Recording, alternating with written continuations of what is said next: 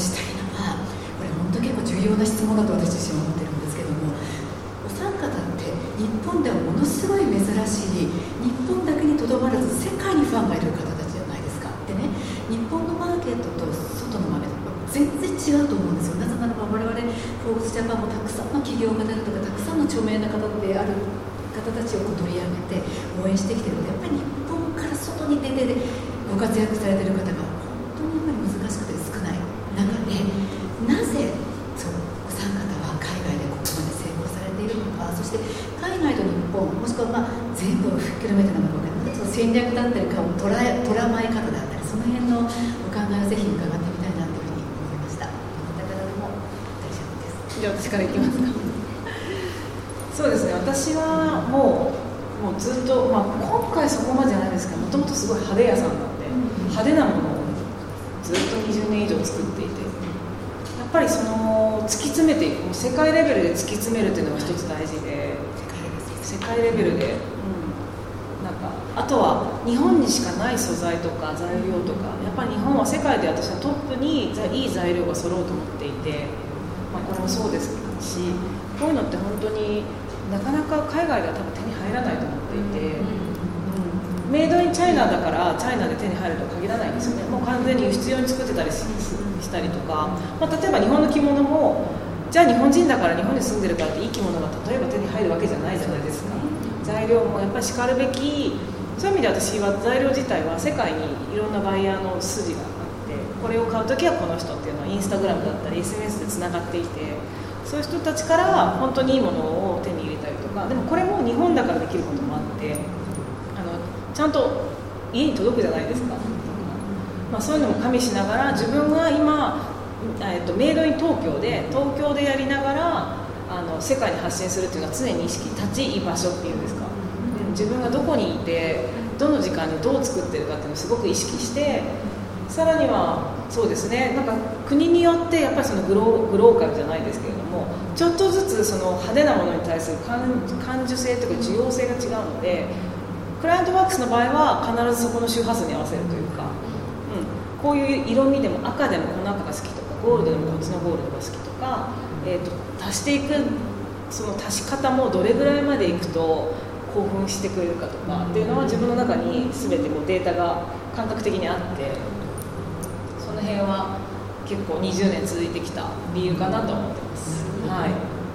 結構感覚的なことでのセンスであったりとかそういったトータル的ですね。あとはあとは仕事にするという意味ではコンプリートするこれをくださいとかこうしましょうっていうのはほぼ24時間体制です私は。中国とか台湾でエンジェルオーナーでお店を出した経験もあるんですけれども彼らっていうのは夜中の2時とか3時とか自分がパッて来た瞬間に WeChat とかいろんなで来るんですけども私も結構24時間体制なので、そうですね。鉄腕つゆしか地に打てでいいねってすごい心がときめいたら、はい、もうじゃあやりましょうっていうやろうよってそうだよねっていう感じでもう受けてしまう、うん、うん、って感じですね。そのチャンスはそうカイロスじゃないですけどもチャンスの神様前髪しかないじゃないですけれどもちょっと考えさせていただきますっていうのはほとんど私仕事に関してはあんま使ったことはないですね。重要なお話で、はい、ただのスピード感とかいう問題じゃないんですよね。本当になんかそのなんスピードっていうものではないですね。エネルギーの圧縮みたいなのを起こさないと、うん、関数的飛躍みたいなことだったりとか、はい、なんか思わぬ未来にこれはきっとワクワクな因果があるのかもしれないっていうような感覚ってあっておそらくアーティストとかねなんかクリエイターって、まあ、スポーツ選手とかもそうかもしれないですけどもそれをこう手繰り寄せる才能がある、ね、才能を磨かなきゃいけないというか、うん、アートってただ単に絵がうまいとか物をうまく作れるとかそういう話ではなくて、うん、そうじゃない。このチャンスをつかむことこそが多分クリエイターを維持する一番大事なことかもしれないですよね。なんかよくその運とか言うけれども、はい、やっぱりエネルギー体ですよね。そのエネルギー体をどうやって周波数とかをそうですね。みたいなお話ですよね。はい。多分 DNA に私たち入っていて人類がここまで残ったのっていうのはあの強かったわけでも何でもなくて運が良かったっていうのはもう調べると出てきていて、はい、はい。どうですか、計算はどんなふうに海外とか日本みたいなところでそうですね、やっぱりこう世界を見てもあの網屋でしか表できないよねっていうあの世界を表現するっていうことなのかなと思っててやっぱ似た人がいなく似たスタイルの人がいないとかこうなんだろう網屋ちゃんが来たら網屋スタイルになるよねっていうのをまあその一つの写真を撮ってもそこで表現できるようにっていうのは意識しててやっぱこうお仕事する中で、まあ、こう一つの案件でこう写真を納品してくださいっていう、まあ、ちっちゃな仕事でも、まあ、その一つの仕事に対してこうやっぱり自分たちの世界観を表現するっていうもう本当小さな積み重ねをあの続けていくことがでそこでそのあのブランドさんだったりとかその相手に対してすごい素敵だねって思わせてもらえるようなものを自分たちはこう表現していくっていうことを積み重ねるっていうことの中なって思うんですけど、まあ、海外に出てった時出てった時に自分たちが感じたのはこうああの人みたいになりたいあの人みたいになりたい誰かを追いかけるんじゃなくてもう何に何者でもない自分たちになろうって思った時にこう自分たちのアイデンティティとかそういうものをギュッとこう前に向けてそれに対して歩き出せたっていうところがなんか今の自分たちにつながってるのかなと思ってて本当なんか人と比べないもう単純な話ですけど人と比べない自分らしくいよう。自分たちが好きなものを追求しようっていうなんか目線自分目線内側に向いた時にすごく自分たちとしても生きやすくなったなっていうのはあります面白い。なんか自分に向かってオリジナリティをこうこう先鋭化させていくと結果的にそれが世界規模で見た時のオンリーワンになれるって面白いです面白いですねやっぱり追求するからこそ世界レベルで他の追求してる人たちだったりとかに気づいてもらえるのかなっていうか、やっぱ追求してる人って追求してる人のことが分かるので、ちなみにその追求していくことっていういろんな鍛錬であるとかいろんなことが必要だと思うんですけどお三方はそれなんか気にされてることとかこんなふうになんかその最先端の情報を取り入れてるとかわかんない。自分の感性を磨き続けてるとかなんかそういったことって何かあるんですかあの磨き磨き続けてることっていうなんか結構行動していくことが大事だと思っててやっぱこう自分が動かないと何も変わらないしそれこそさっきのお話だったようにチャンスっていうものもやっぱ自分で動いてやっぱこう種をまいていくっていうかでチャンスをこう掴んでいくっていうのを自分たちの経験的にはすごく大きかったので、まあ、そう行動していくことでやっぱり、ね、つながっていくのかなっていうのをいつも思います。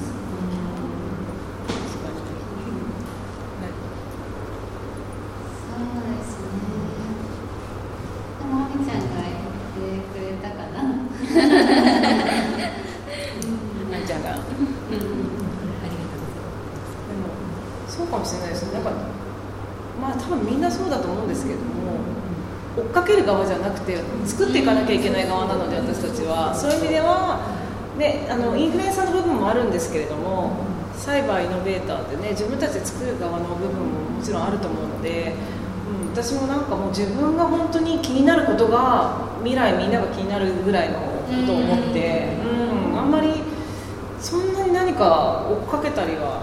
自分軸で追っかけてます。自分なりの偏愛をやってますね、うん、なんか誰かをリサーチしてっていうよりは、めちゃめちゃそう自分たちで新しく企画を考えたりしてもう誰か誰誰かを相手にするわけじゃなくて自分たちがこういう発信をしたいからこういう企画考えました発信しようみたいなところで自分たちのものにしていくっていうのもそうですよ大事なんだねなっていう。でそれが結果的に自分たちのなんだろうお仕事につながってたりとかそのビジネスにつながってることが多いかもしれないです。結果的にあでもそれはそうかも。あそういう意味では、えー、とこういう感じで責任を自分で取る、うん。自分で自分で決めて自分からやりましょうってなかなかいなくて。にちゃんのひろゆきさんもそうじゃないですか。2チャンネル作ったきっかけも飲み会は誘われればみんな行くけど飲み会主催する人がいなくてずっと飲み会主催してたんですって。その延長で2チャンネルも、うん、作ったらしくてそういう場所さえ作れば誘えばみんな来て遊んでくれるみたいな。だからやっぱりね自分たちで企画を考えてこうやりましょうっていうのでこの一つまたこうね自分たちでこう責任を取って自分発信でやろうよって、うん、ゲームを考える。ゲームとかルールを新しく考えるみたいな。そこはここに関しては続くも続かないも自分たちが続けていれば一生続くのであの人からの影響ではないので、うん、不確定性がもう確定性だって自分が決めればいいことなのでかなと思いますね。それをしてますよね続いてるって方は多分。はいい。や今の話はものすごい示唆深くってやっぱ多くの企業さんで多くの人たちがいわゆるマーケットイン的なねなんかそのうん。マーケットのデータを集めて今こんな時代性だってターゲットの人たちがこうやったことをやってるって言ってそれに合わせちゃうじゃないですか。ででそうするとそれが失敗した時におかしいこのデータおかしかった違うデータを持ってればいいなみたいなことになってしまうそうじゃなくて自分たちのオリジナルのところに寄り添いながら自分たちで責任を持ってやるっていうこれは本当に示唆深かったです。ありがとうございます。あのですね、あ私からあと一問だけ皆さんにあのご質問させていただいて、ぜひ本当にすごい方々が集まっていただいているので、ご質問をね、会場の皆さんから受けていきたいなというふうに思うんですけれども、またお三方の共通点として、たくさんのいわゆる肩書きを持っていらっしゃるじゃないですか。DJ、モデル、ねクリエイティブディレクター、本当に映画監督だっ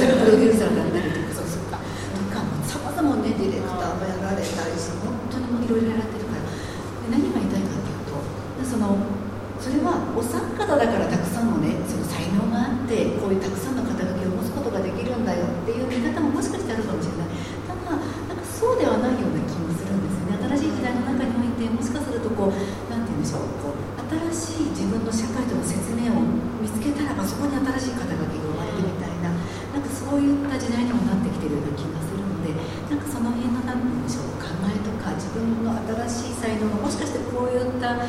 新しい職業だったり、肩書きを生み出すかもしれないみたいなことが、きっとさらにさらにあるんじゃないかなと思うんですよ、その辺の考えをちょっと聞いてみたいなというふうに思いました。あなんか誘われたりとか、これやってっていうのはあいいよって結構こう軽返事私軽返事の結果今があるんで大体いいいいですよって手伝いますよとか最初は大体お仕事じゃなくてちょっとやってみたいな感じとか困った誰もいないからこれやってみたいな。そこから案外私は始めててでもやっぱりねやるからには頑張りたいからすごくこう尽力していくとそれがなんかいつの間にかあぜ道が、まあ、道になるじゃないですけれどもプロにつながってきてはいてそういう意味では不安だとしてもなんかいいかもっていうか自分にになんかチャンスをもらってるからそれこそ。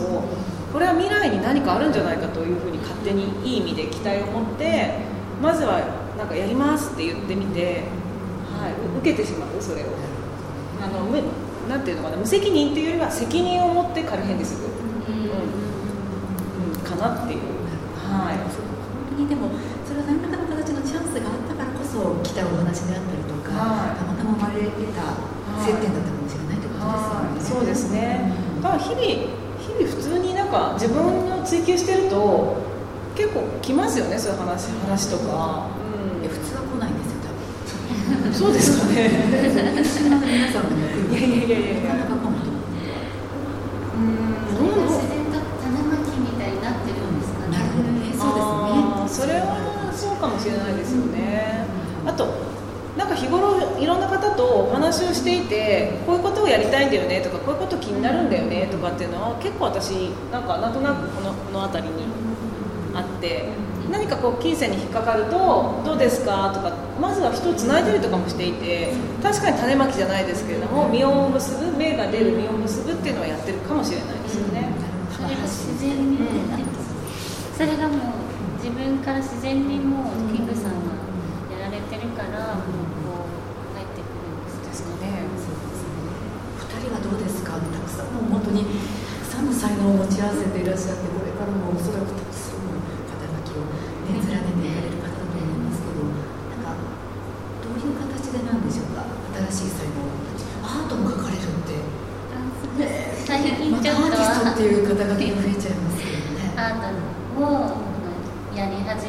たんですけど、まだそういうなんか、まあ、アーティストとか呼べるようなあれじゃないんですけど、まあ、自分たちがなんか楽しいなって思うことをこう増やしてやっていって、まあ、それが将来的に何か形にななればそれはそれでなんかすごく幸せなことだしって思ってなんかまあ興味のあることに対してはこう心オープンにしてなんかチャレンジしてみるっていうか挑戦してみたりなんかもううまくできなくてもいいから好きなようにやってみるっていうので、まあ、そこで自分たちの、まあ、新しいなんだろう才能っていうかその好きなものに気づけた可能性に気づけたりとかして、まあ、広がっていったらいいかなって素敵ですね。私はそんなに肩書きっていうものにあんまりこう意識を置いてなくて例えばキングさんもそうですけどなんかキングさん肩書きっていうよりもキングさんそうです今日肩書きに興味をよく持たれると思うんですけどなんかそういうものじゃなくてキングさんに興味が湧くじゃないですかなんかそういう人って素敵だなって思うんですよ私たちもなんか肩書きっていうよりはアメリアっていうものに興味を持ってくれてあちょっと深掘りしてったらあ音楽もやってるんだアートもやってるんだっていうふうになんかそういう興味を持たれ方をしたいなそういう生き方したいなってそういう印象です。アミヤちゃんってもうね、アミヤですでもうもう完結してるというか。で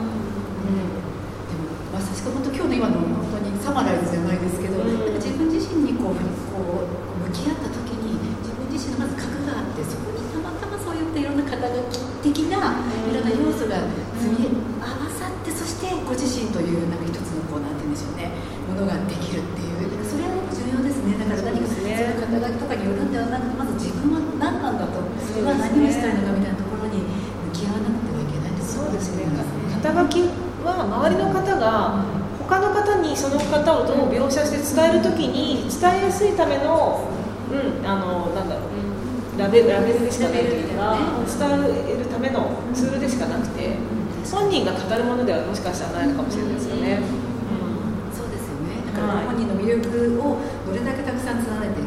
ったら、たまたまそれがラベリングとして肩書きとして表せるかもしれないみたいなそうですねねあった方がより多くの方にあの知るきっかけになって、ね、なったりとか、まあ、安心してもらえるきっかけになるので、まあ、必要な部分、ね、必要な時は使うっていう感じで。